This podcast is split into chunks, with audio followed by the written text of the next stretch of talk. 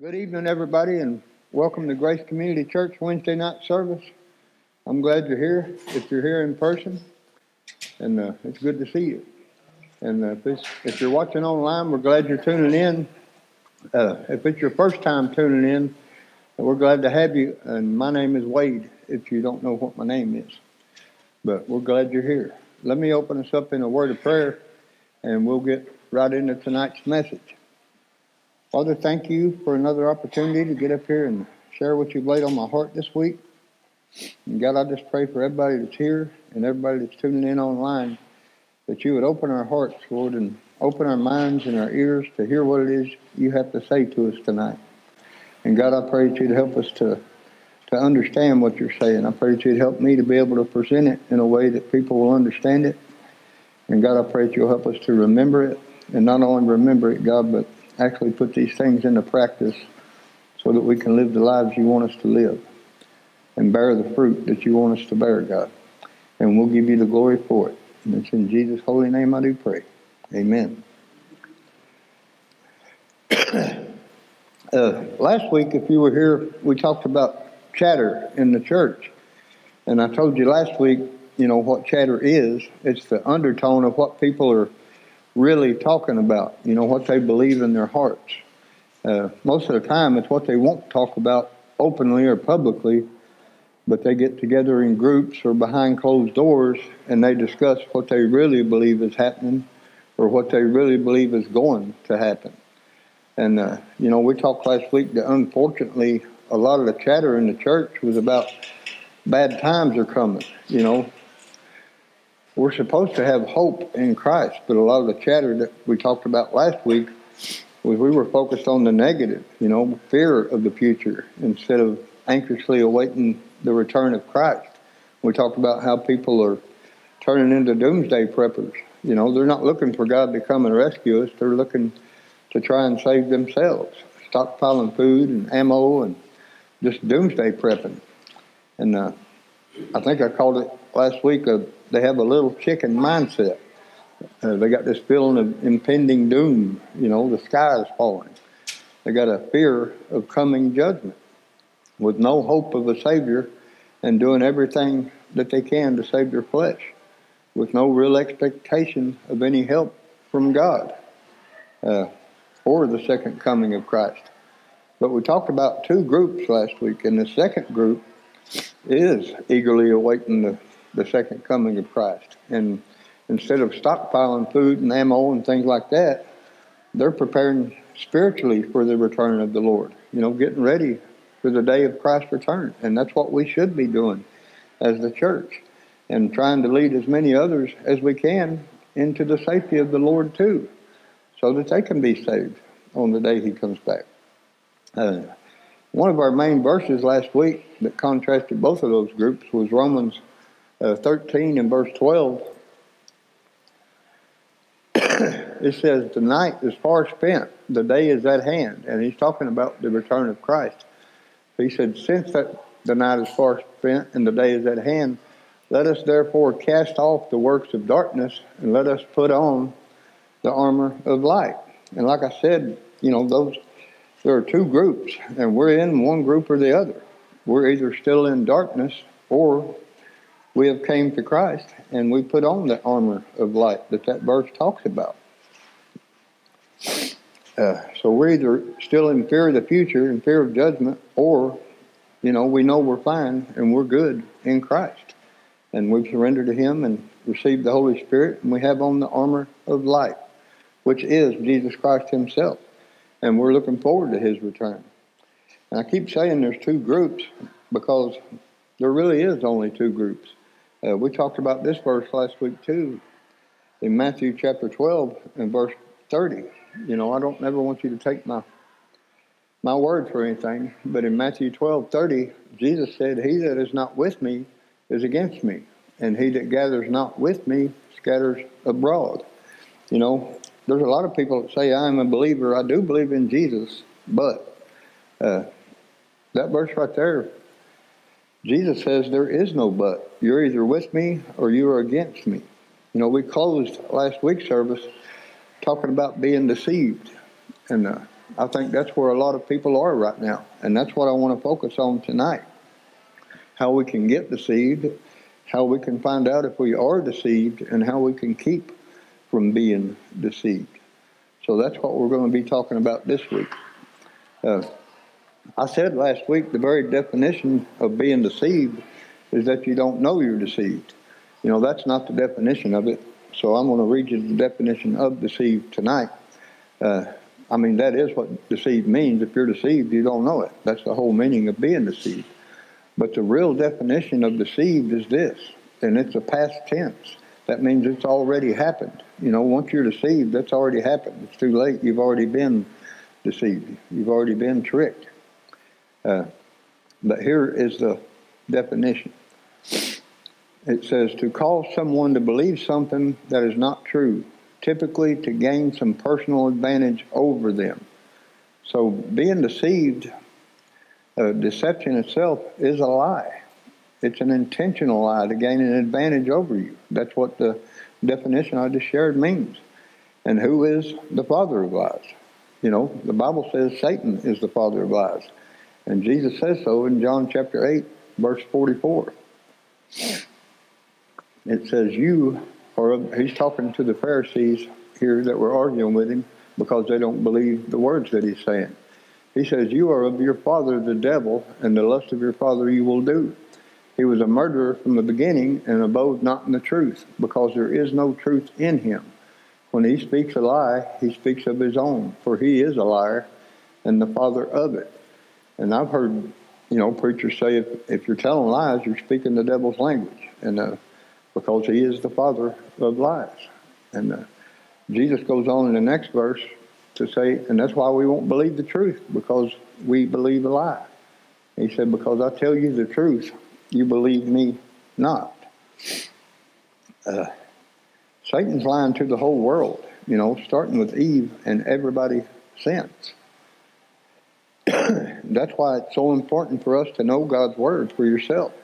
You know, I mentioned last week that there are pastors all over the world in the pulpit not only preaching that certain sin is okay, but they're living in sin themselves. They're call themselves pastors, but they're really enemies of Christ, uh, enemies of God, and people believe them just because they're standing in a pulpit claiming to be men and women of God. You know, we can't believe everything we hear from behind the pulpit. They're preaching lies all over the world. It is very important for us to know the Word of God for ourselves. That way, when we're presented with a lie, we can say that's not what God's Word says. And then we can stand on the truth rather than believing a lie. You know, the only defense we have against those lies is to know the truth, to, word, to know the Word of God ourselves. And I hear it a lot, you know, and I understand a lot of people have a hard time reading or understanding God's Word. Uh, you know, there's cures for that. Get an audio book. You can listen to the Bible. If you've got a phone, everybody has a cell phone these days, seems like. You know, you can listen to the Bible on your phone. I do that. Uh, or you can listen to podcasts. You can, there's all kinds of different ways you can listen to God's Word without reading it and get the truth in you that you need to spot those lies. Or, I've told you before, and, uh, you know, some people may get offended by this, but it's the truth. I've done this myself. Get a children's Bible. If you can understand the King James, a lot of people can't understand the King James. Get a children's Bible, and it breaks it down into simple truth. And that really is all the gospel is. The gospel is simple. But men try to complicate it to make themselves look smart and educated. But the gospel is, the truth of God is that God loves you. He's not against you. He sent Jesus to save us. And when you trust Him and surrender your will to His, you will receive the Holy Spirit and He will let you know right from wrong. The gospel is not complicated. It is very simple. Men just like, you know, they try, like I said, they try to make themselves look smart and educated, and they present it in such a way nobody even understands what they're saying. And that's not what God intended at all. He just wants people to know He loves them and He provides a way to save you. That's what the gospel is. Uh, I firmly believe that complicated theology is what keeps a lot of people from coming to God. But it really is that simple. God loves you. Surrender your life to Christ, truly surrender it, and make Him Lord and be obedient to Him, and you will be saved. Uh, I heard a good example this week. I heard it on TV. I want to share it with you. But it was a teacher uh, I saw on TV, and I think this is a lot of how a lot of people see their relationships with God. That's how I saw my relationship with God before I actually came and surrendered my life to Him. But she said, you know, when you take a test, a lot of kids go into the classroom believing that they start with a score of 100. And then every wrong answer takes away from that 100. And if you miss so many, then uh, you get a failing score. But that's not true. She says everybody, when they go into the classroom to take the test, you start with a zero. And every right answer you get, you get closer to the passing grade. You start at the bottom and work your way up. You don't get demoted every time you get something wrong. And I think that's a way a lot of people see their relationship with God. I know that's the the way I saw mine. you know, somehow we believe that we're born with a perfect 100, and every time I've made a mistake along my path of life, you know, every bad decision I make, every sin I've committed, just separates us a little further from God. And uh, you know, when we have that kind of a mindset, if I think about my whole life, and I started out with this score, man, I'm I'm here now. And that's why a lot of people won't come to God. They think they've already gone too far, they've already failed the test, already guilty, and they judge themselves. And they don't even try to come to God because they think they've already failed. But just like those kids, we don't start up here and work our way down. We're born at zero, just like the kids start their test with. And every step we take toward God gets us closer to Him. Uh, brings us closer, and it brings Him closer to us too. Uh, James 4 in verse 8, it says, Draw near to God, and He will draw near to you. Cleanse your hands, you sinners, and purify your hearts, you double minded. So, like I said, you know, every verse you read, every prayer you pray, every effort you put into getting closer to God, it does just that. It brings you closer to God. Any effort you put into trying to get closer to God, it gets you closer to God. It's not wasted time. And every step you take, God takes a step too. And you're closer to Him all the time. But like that verse says, you know, draw near to God and He will draw near to you. Cleanse your hands, you sinners, and purify your hearts, you double minded. But here's what I want to talk about tonight is being deceived who is going to wash their hands if they don't know their hands are even dirty? We have to know the truth before we'll know our hands are dirty. You know, a lot of people are just going through life. We talked about it last night in the Celebrate Restoration. We're living life the only way we know how to live it. And uh, we don't know we're in sin. If you don't know, you don't know. And if you don't know your hands are dirty, you're not going to wash your hands. Or who's who's going to purify their heart if they don't know there's anything wrong with it? Or how are you going to even know you're double-minded unless you know the truth? Uh, I don't know how many of you were here Sunday, but Pastor Chris did a message and he had an illustration. He showed some pictures on the screen of some snipers hidden in plain sight. They were in the picture, but you couldn't see them. You know, they were there and they were there to take your life, hidden in plain sight, but you could not see them. And uh, that's what we face every day living in this world. You know, we have an enemy, and he is hidden in plain sight. And the only way you're ever going to recognize him is to know the truth and realize this don't line up with the truth. That's the only way you'll ever know that your hands are dirty or your heart needs purifying or that you are double minded. You have to know the truth first. And it can't be the truth that comes from the world. Like I said, you've got preachers all over the world preaching lies. The truth has to come between a relationship between you and God for yourself. And, uh, you know, like we said a minute ago, the Holy Spirit will show you right from wrong after you surrender your life to God. Uh, you hear this verse all the time in Romans chapter 12 and verse 2.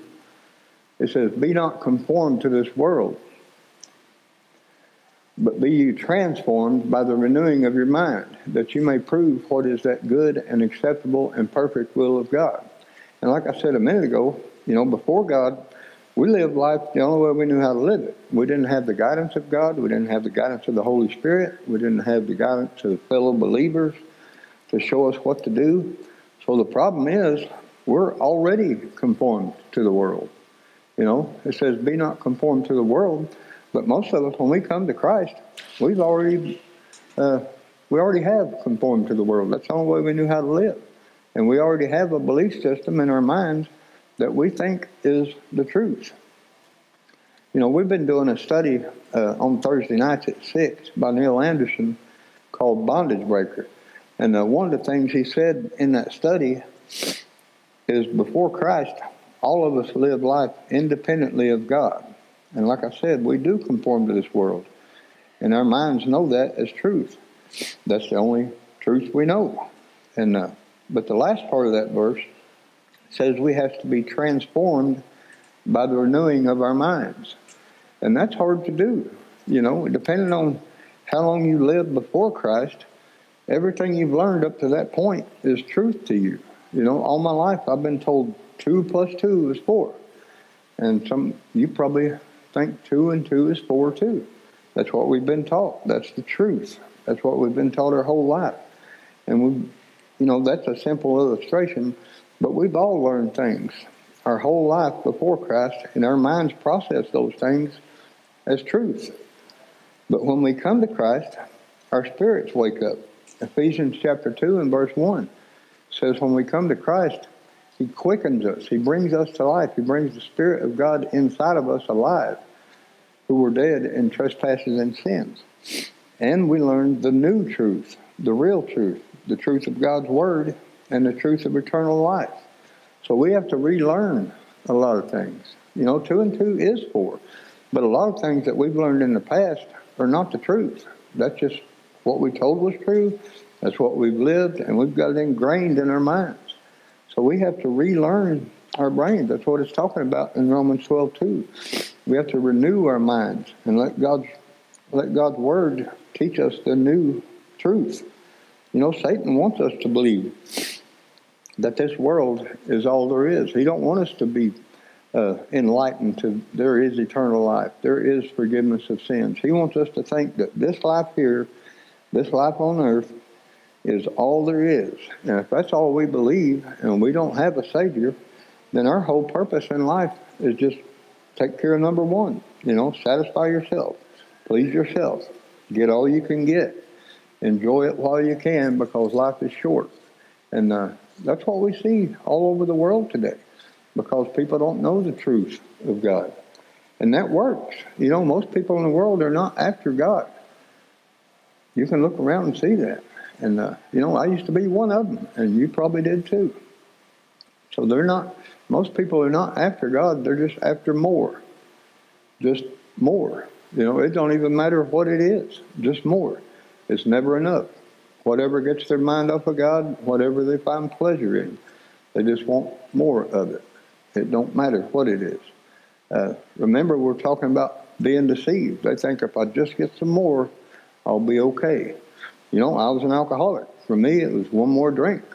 You know, I'll get sick if I don't get it. I got to get it. I can't say anything but that. You know, that was my focus. That was what I had to do. That was my answer. I'll just need more.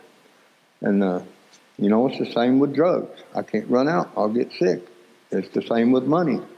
You know, I'll be ruined without it. It's the same with sex, you know. Got to have more. Uh, people even get, do that with vacations. People get addicted to vacations. You know, they get this mindset if I can just get away for a few days, then everything is just magically going to be better. And uh, only to get back home and not only are the problems still there, now they seem worse because I'm deeper in debt because of the vacation I took that I couldn't afford. And I took time off from work to go, so I missed that money.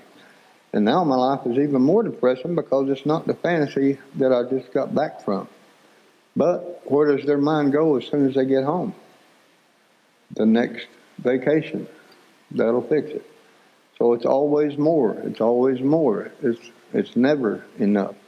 There has to be more to life than what this world offers us. And Satan don't want us to see that. He wants us to be deceived that, you know, this world will satisfy you, and it won't. The only thing that will satisfy you is getting your relationship right with God. That's where peace comes from. That's where we learn what love is. Uh, Proverbs 27 and verse 20, that's what it's talking about. It says, Hell and destruction are never full so the eyes of man are never satisfied.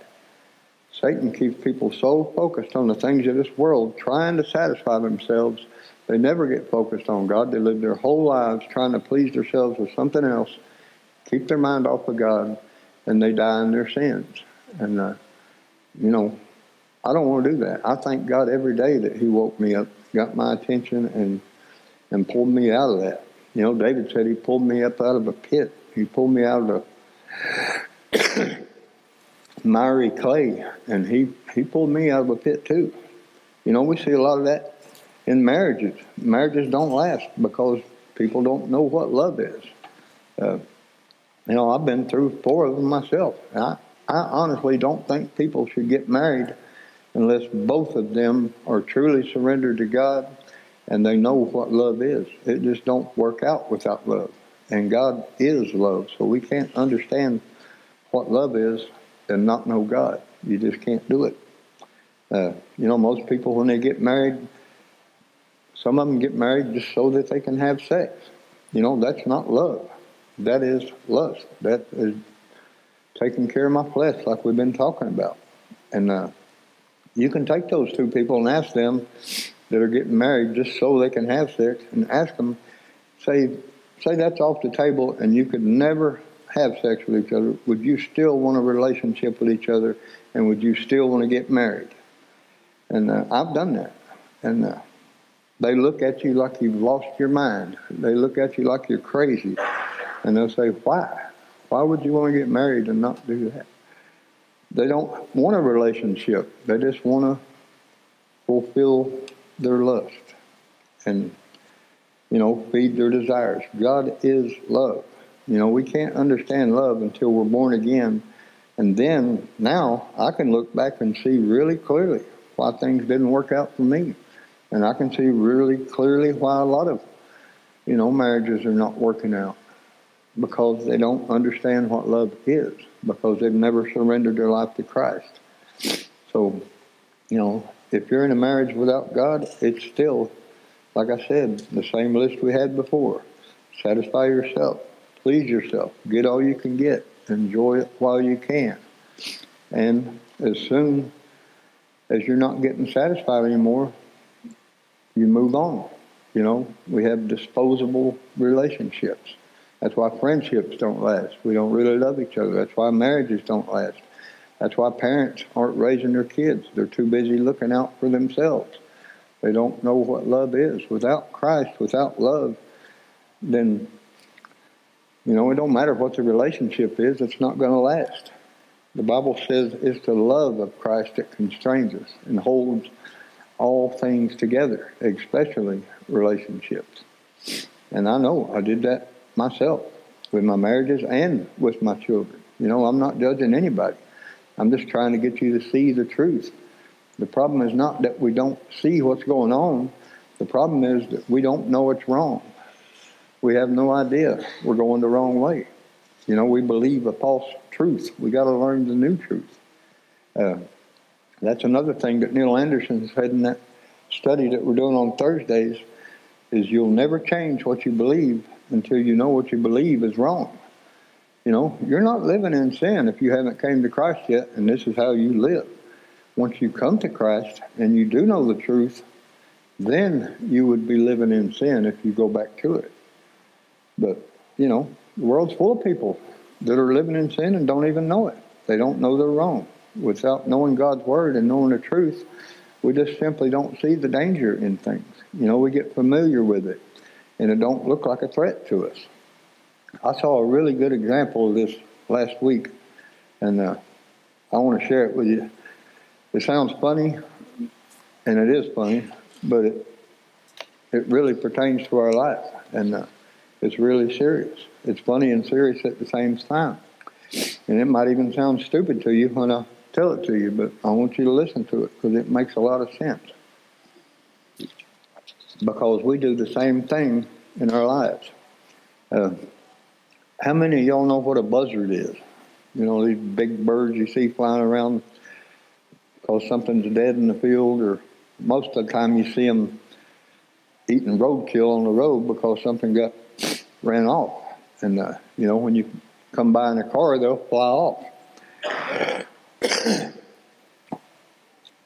well, on my way home the other day, I saw a huge buzzard laying in the middle of the road out here on 2570, and it didn't fly off.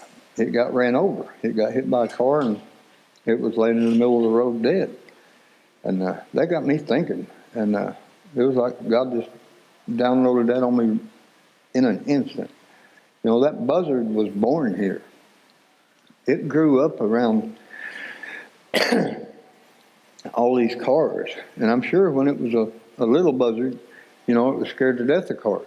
Ah, here comes a car, you know, fly off, fly off. And I'm sure the mama buzzard and the daddy buzzard warned it, you know, when you see a car, fly away.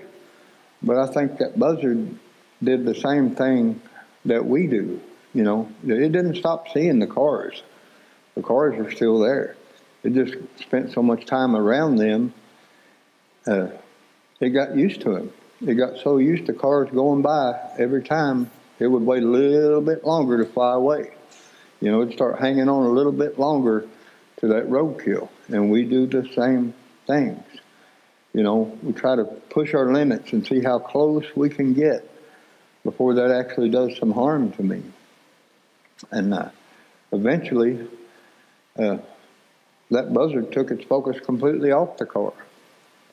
And it just held on to what was in the road, and it didn't see the danger of the car anymore. He didn't see it as a threat. And it sat right there and let the car run over it. And, uh, you know, all it could see was what it wanted, what it wanted to eat, how it could satisfy its, its desires. And I believe a lot of us uh, and I don't mean this bad towards anybody. I think a lot of us are spiritual roadkill. You know, we exposed ourselves to certain things so much that we just got used to it, and uh, and now it's acceptable, and we no longer see it as a threat. You know, we just got used to it. Like that buzzard, you know, ignored the threat of the car. All it was focused on was what it desired. We do that too. You know, we get so used to sin in the world that we don't see it as a threat anymore. And because society is calling things okay, because even pastors, like I've been talking about, and preachers are saying this is acceptable, this is acceptable, this is acceptable. And we're like, eh, all right. And uh, we get lazy in our faith. And that's why we got to know what God's Word is. Uh, if we're not in God's Word every day, letting Him remind us of the truth, then we're going to be like that buzzard. You know, six months from now, something that you know today is not right in your heart because God's Word says it's not right. You know, if you're not in God's Word every day, six months from now, you might say, yeah, that's okay. You know, if you're not being reminded of the truth every day, if we allow a little bit of that's not right in every day, Six months from now, it won't just be allowed, it'll be accepted. You know, we are naturally deceived. All we got to do is stop reading the Word, stop praying, stop getting around other believers, and uh, that will naturally creep its way into our lives, and we'll start accepting things we know are not right. It has to be intentional to keep the truth of God's Word fresh in our lives. That's why Jesus said, you got to die to yourself daily. Pick up your cross and follow me. It's a daily exercise. Paul says we have to discipline ourselves daily and uh, remind ourselves of what the truth is so that we're not deceived. You know, it's a slow fade. It don't happen overnight. You're gonna, you're not just gonna wake up in the morning and be completely back in sin. But just like that buzzard, we get a little more familiar with it every day until we just don't see it as a threat anymore. And then we allow it then we accept it, and then we're deceived. You know, we don't even see a threat anymore. But we have to remember, just like, you know, those pictures of that sniper on it, our enemy is real. He is there. And he's not just there to, to make you have a bad day. He, John 10, verse 10, it says he wants to kill us. He wants to destroy us. He wants to steal any hope we have. And he literally wants to kill and destroy you. But Jesus says, I have come that you might have life, and you might have life more abundantly. So the devil wants to kill us. Remember the two groups? We're either in darkness or we're in light.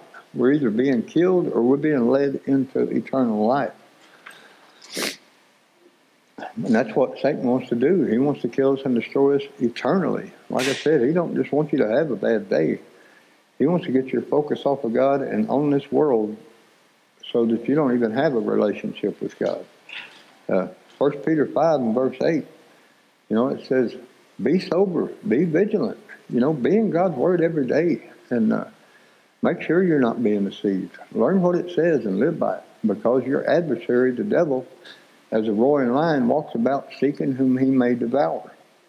You know, he wants to distract you from the one thing that can save you, and that is your relationship with God and the truth of God. And I know your problems are real, and we have to deal with them. You know, I've got problems of my own, believe it or not. But we need to deal with them with God. We shouldn't let our problems drag us away from God. You know, a lot of people think that partying and living in sin and all these things are the only thing that separates you from uh, reading God's Word and praying and, you know, having a relationship with God.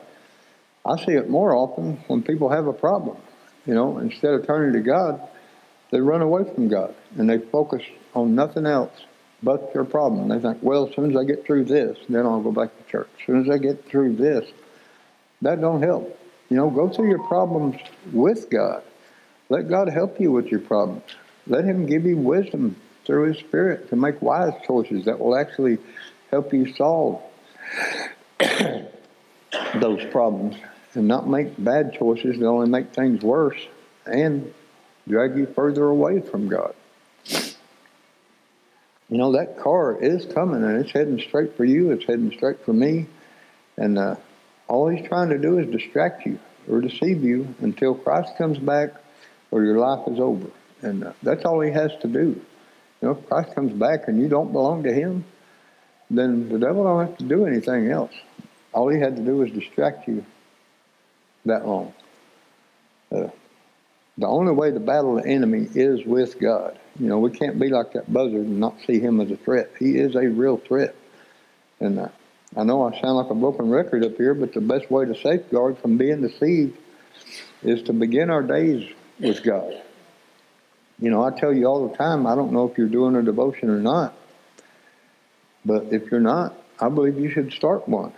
Uh, you don't have to have a devotional book if you don't want to get one, but get in God's Word every morning. Pray every morning. Ask God to help you through your day. Ask Him to guide you through your day, and He will. You know, begin your day with God and invite Him into your day and ask Him, you know, lead me, guide me. And not only that, end your day with God too. You know, thank Him for getting you through the day. And while you're doing that, ask Him forgiveness for anything you might need to be forgiven for throughout the day. You know, that is a very good way to keep from being deceived. You need to start your day with God and end your day with God. Uh, back to James 4 8, you know, when you, at the end of the day, when you're praying and asking God for forgiveness, that's what this is for. Then we can cleanse our hands. We can purify, purify our hearts and get our mind on a single track where it needs to be. You know, we think God expects perfection and he don't. God don't expect us to get it right all the time. He don't require perfection, but he does require honesty. You know, at the end of the day, if you've done something that you're not proud of, said something you didn't mean to say, it don't matter what it is. We read it all the time in First John 1 9. If you'll just confess your sin to God, He is faithful. He's not going to condemn you for it, He's not going to get on you for it. He says He will forgive you and He'll cleanse you from it. God's not out to get us. He He wants us to come to Him so He can clean us up. We can't clean ourselves up. At the end of the day, like I said, just get your slate clean, and that way, the next morning you can start with a clean slate. And if you begin your day with God and end your day with God, then nothing that happens that day is going to lead you away from God. You know, you start with God, you end with God, and you don't wind up six months from now somewhere you don't want to be uh, with a whole lot of regrets. You know, we're always going to have the truth before us to guide us if we do that and keep us from being deceived. It's when we go for days or weeks or months without talking to God, without praying, without fellowshipping with other believers. That's when we stop seeing the threat.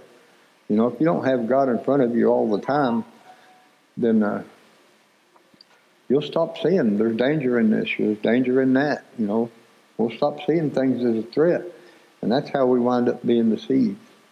Uh, I love Proverbs 18 and verse 10.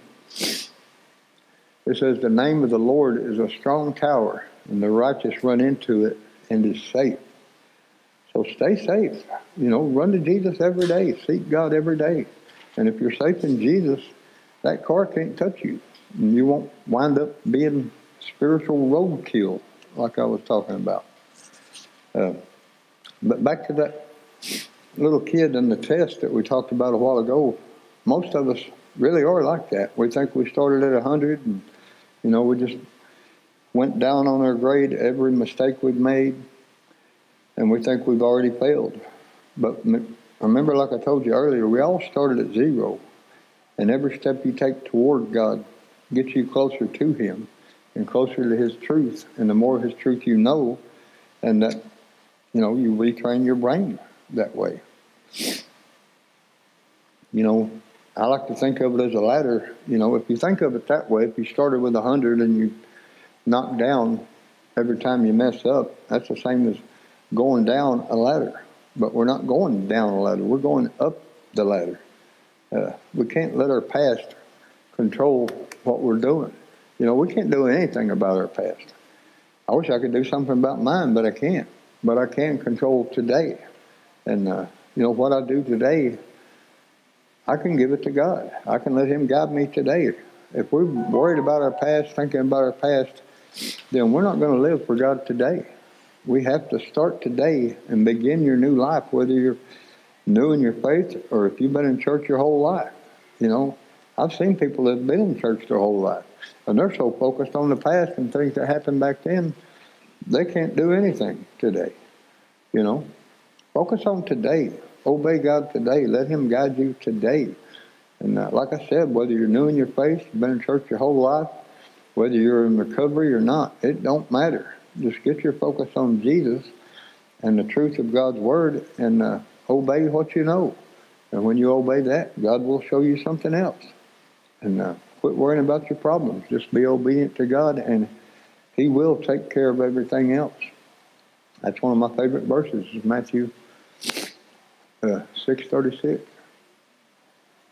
Or 6.33, I mean. So let's not be like that buzzard and get so used to the sin in our life that we just accept it. Uh, bring it to God. Ask Him to help you with it, and He will. I want to share this with you uh, in closing. All the time, people say there's something wrong with me. You know, there's something wrong with me. There's just something wrong with me. I can't get it right. And I'm here to tell you there is nothing wrong with you. There may be something wrong in you. I think there's something wrong in each of us when we come to Christ. But we're all the same. There's nothing wrong with any of us. But there's a lot of wrong in us.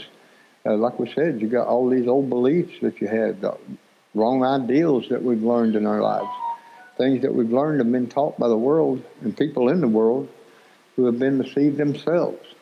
But when you start believing there's nothing wrong with you, but in you, you find hope in that. Because if there's nothing wrong with me, it's just something in me, that's where hope is born. You know, you can let God remove the things from you that are wrong he can get that out of you and replace it with what's right.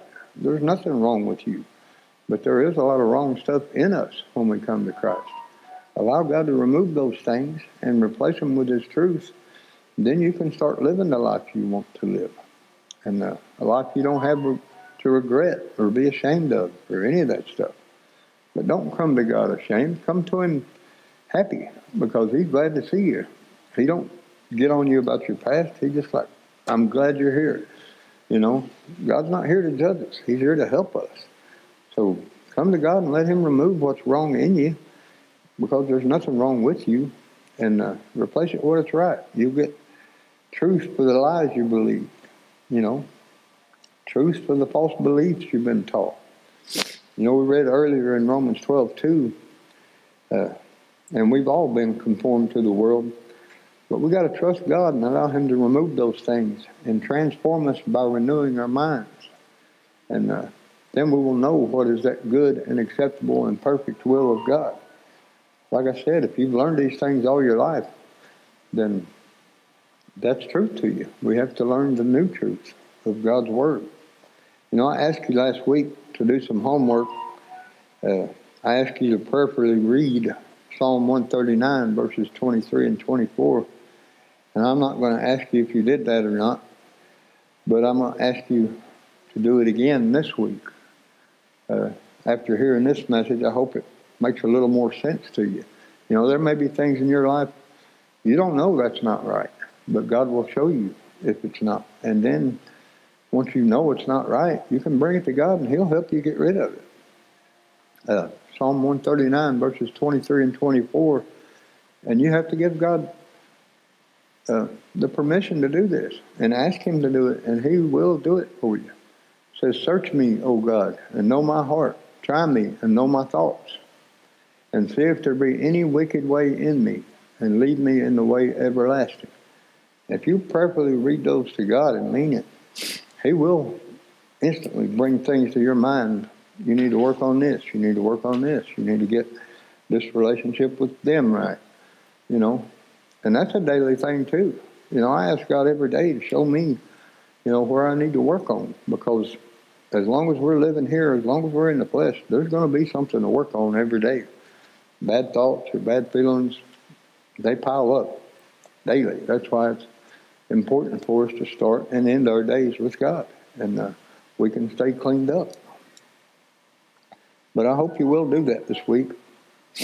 Uh, I'm going to do it again myself, and really think about it. You know, is there something in my life today that would definitely had not been accepted six months ago, or a year ago, or a few years ago? You know, am I being deceived? And uh, the answer to that is we don't know until we line it up with God's truth. But once we do that and God shows us something, you know, then the answer is yes, I have been deceived. Then we need to find out how did I get there?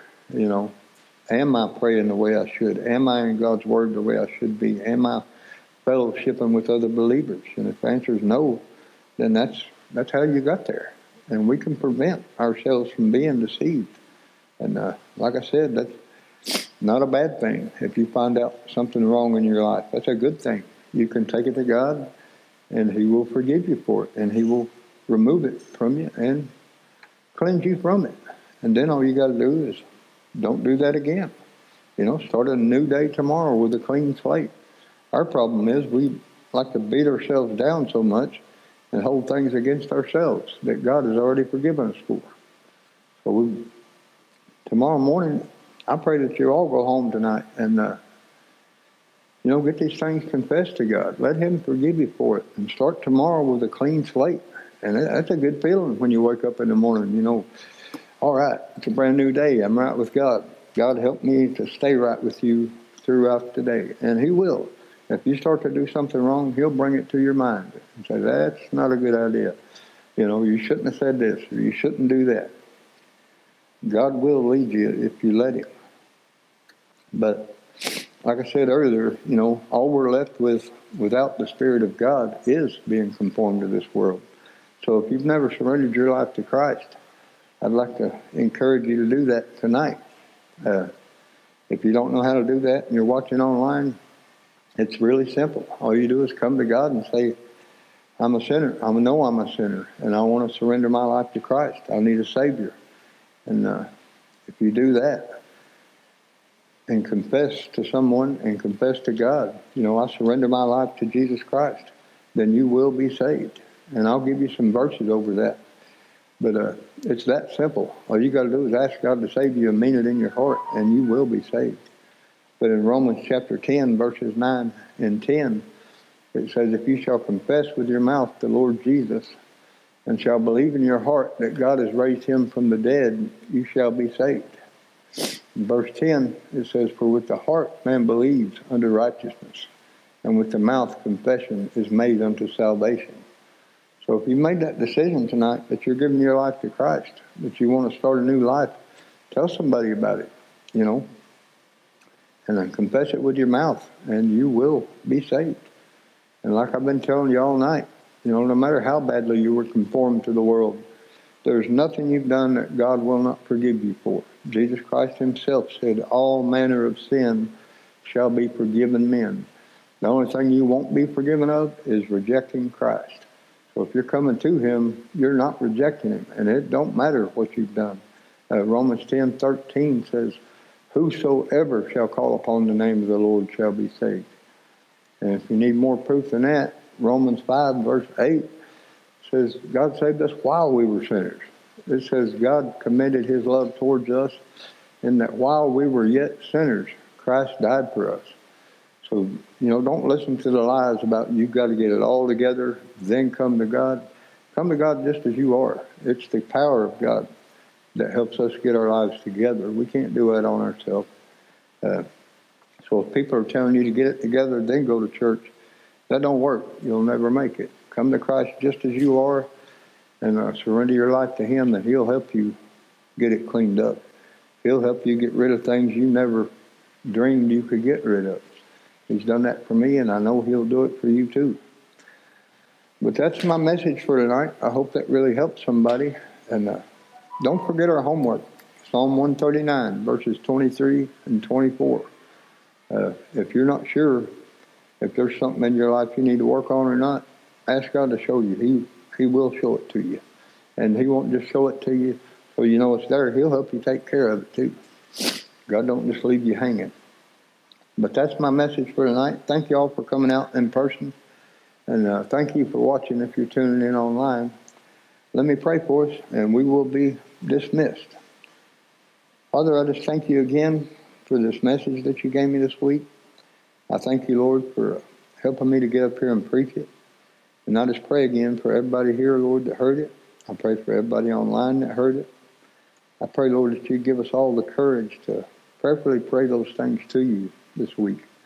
And uh, Lord, when you do reveal to us the things in our lives that need to be removed or changed or or whatever they are, God, I pray that you'd give us the courage to be obedient to you and to do those things. And I pray that you help us to not be fearful of it. I pray that you help us to trust you with the consequences and know as long as we're obeying you that you will take care of things. And there's nothing to be afraid of. God, we just thank you that you did love us enough to come and die for us while we were sinners. We just thank you for the salvation that is in Christ. And Lord, we just give you all the praise and the glory. And it's in Jesus' name we pray. Amen.